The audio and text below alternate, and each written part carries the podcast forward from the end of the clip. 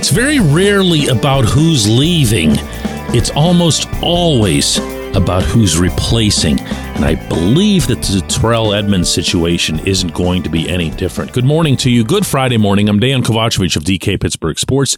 This is Daily Shot of Steelers. It comes your way bright and early every weekday if you're into baseball and or hockey. I also offer daily shots of Pirates and Penguins where you found this.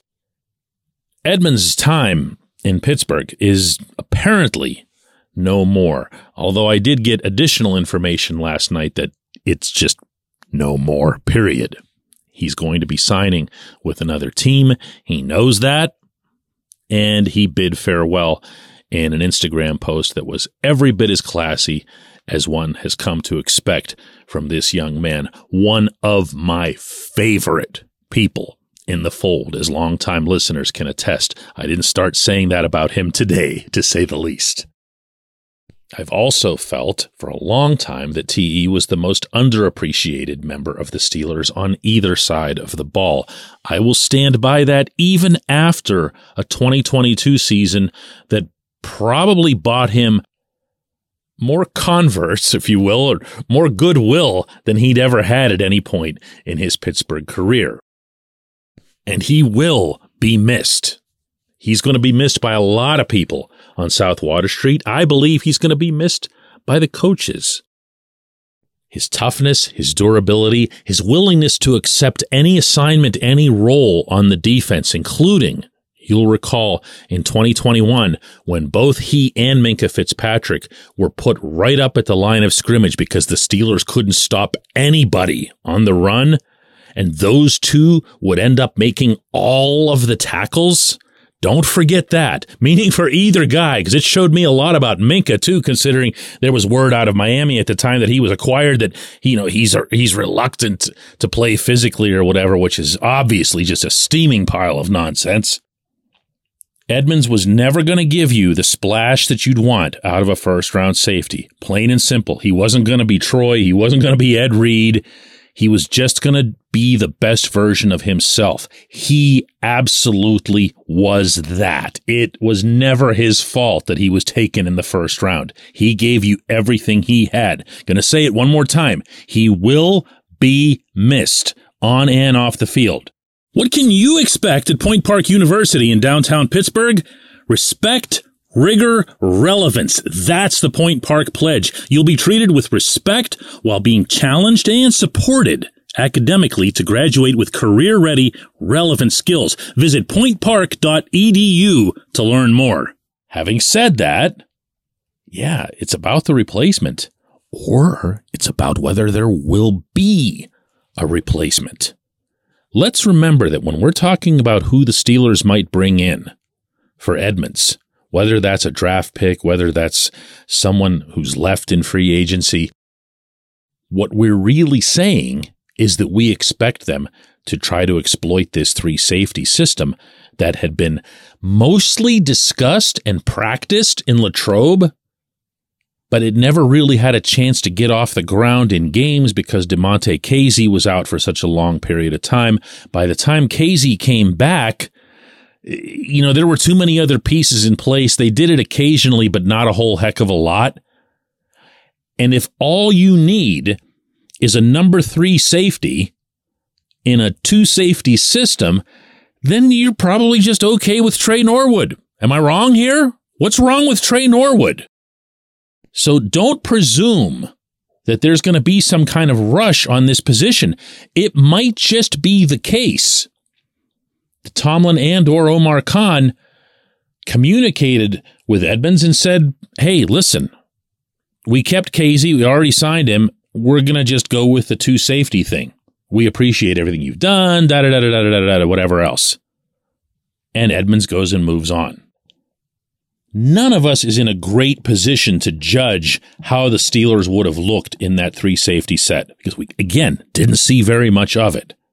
My own feeling at the time was that the three safety set was put into place to compensate for the lack of a dynamic inside linebacker. Because Devin Bush wasn't going to be that because he hasn't been that since, know, college, his rookie year. Myles Jack was never really that player. Jack is way more of a traditional inside linebacker who was going to be able to make the plays that you needed to make, the plays that were kind of funneled to him, but he wasn't going to be that coverage guy. Whereas if you're going with three safeties, not only can you do a whole lot of gimmickry, but you also can just have someone operating closer to that line of scrimmage as a de facto linebacker. I had been very much in favor of seeing TE in that role. I have felt forever that this is a linebacker in safety's clothes. Okay. He's a wiry dude. Trust me. You see TE without a shirt on and you can't believe that he's an NFL defender at any position. But he showed the toughness, the resilience, and at times the force that he was able to deliver despite that frame because of his eagerness, his passion for tackling. And by the way, just to repeat this point, Minkah does that all the time too. So if I'm reading my own tea leaves here, it's probably going to look a little different than what a lot of other people, uh, from what I was able to see here or read, were supposing for themselves yesterday. And that was that, well, they let TE go, so now they're going to draft a safety. I don't see it that way. I really don't. I think what this does is places even more pressure on the Steelers to address the defensive front if you want to call it that in combination with the inside linebackers, or to just go for some kind of home run at inside linebacker. If we're being honest with ourselves, they have not fully addressed that yet. In my view, they've replaced Jack and they've replaced Robert Spillane. They have not replaced, well, Ryan Shazier, if you want to get technical about it. They just haven't. All these years later, that's the player that's still needed. And if it's in a more conventional defense that's not a three safety set, which it now appears that it won't be, hey, go for it. When we come back, J1Q. This segment of Daily Shot is brought to you by the personal injury law firm of Luxenberg, Garbett, Kelly, and George, LGKG. They represent people who are hurt in car accidents, who need help with workers' comp, who filed for medical malpractice claims. The attorneys at LGKG have been keeping promises in our region for over 80 years. Learn more about them at lgkg.com or by calling 888 842 5454.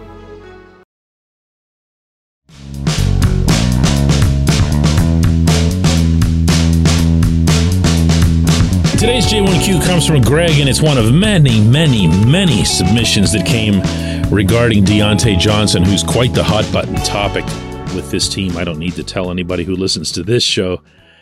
Greg says, no, I do not think that Diontae Johnson will get a third contract. He has too many key moment gaffes for me. He has drops, fumbles, running away from positive yards. DK, the question that I have for you is Does the Steelers coaching staff push him to get positive yards? Apparently not, because he keeps on doing it. The question, Greg, has been posed both to the athlete and to the head coach. And the answer that comes back is that there's just a certain natural way that he does things because of his ability to gain separation. The separation that's referenced, of course, is separation with route running. There's almost nobody that would dispute that Diontae is one of the top five, at the very worst, one of the top 10 route runners in the National Football League. He does get open. Ben Roethlisberger has said on many occasions, there's never a play on which he's not open. However, one of the things about the Diontae curl back, and that's what you're asking about specifically, I can explain it to people who don't know what you're referencing. When he catches the ball, He's facing the quarterback and he will run backward looking for additional daylight because he has always been, and this goes back to his Toledo days, extraordinarily confident in his ability to separate himself from anyone in any situation. So he'll make that turn, and that's now a known thing in the NFL. If you're in the AFC North, no, heck, if you're any team, that's facing the Steelers, it's one of the main things you're going to focus on in your preparation. Why? A, Diontae gets targeted the most. B, Diontae does that all the time. So what's known is that when he catches the ball, it's not just up to the individual covering him, presuming it's only one person, but it's up to everyone on the field to swarm to him in that setting and bring him down. If you think about it, when you see Diontae get brought down in those situations, it's not by one player, is it? Uh-uh. You can't even picture one in your head, one occasion in which he was brought down by the guy who was covering him. It's always a bunch of them, and that's because they know to not quit on the play. Because he actually might beat that first guy. But he doesn't turn these into positive plays. And you are absolutely right that the proof as to whether or not the coaches are telling him anything about it is right there in front of your eyes. That's not some secret because he keeps doing it. I have a feeling that when it comes to Tomlin, he saw a lot of things in Diontae when he first got to Latrobe that reminded him of you know who. Well, you know who used to pull off that play effortlessly. AB would spin back once, and then he would just find himself this whole new terrain of grass. It wasn't just about beating the man in front of him. He would just go to his left or go to his right, and what do you know? It was just a big playground for him. Who knows how? Who knows where that instinct came from? But he had it. And Diontae, he, he does have a lot of these skills, but he is not AB. And he doesn't have that little extra step or that little extra sense that you need to pull that off in the NFL. I'm not telling anybody anything here that they wouldn't agree with automatically. I understand that. And I'm also not really answering your question because they haven't stopped him from doing it. And it's hurting both him and them? I appreciate the question. I appreciate everybody listening to Daily Shot of Steelers. We'll do another one of these on Monday.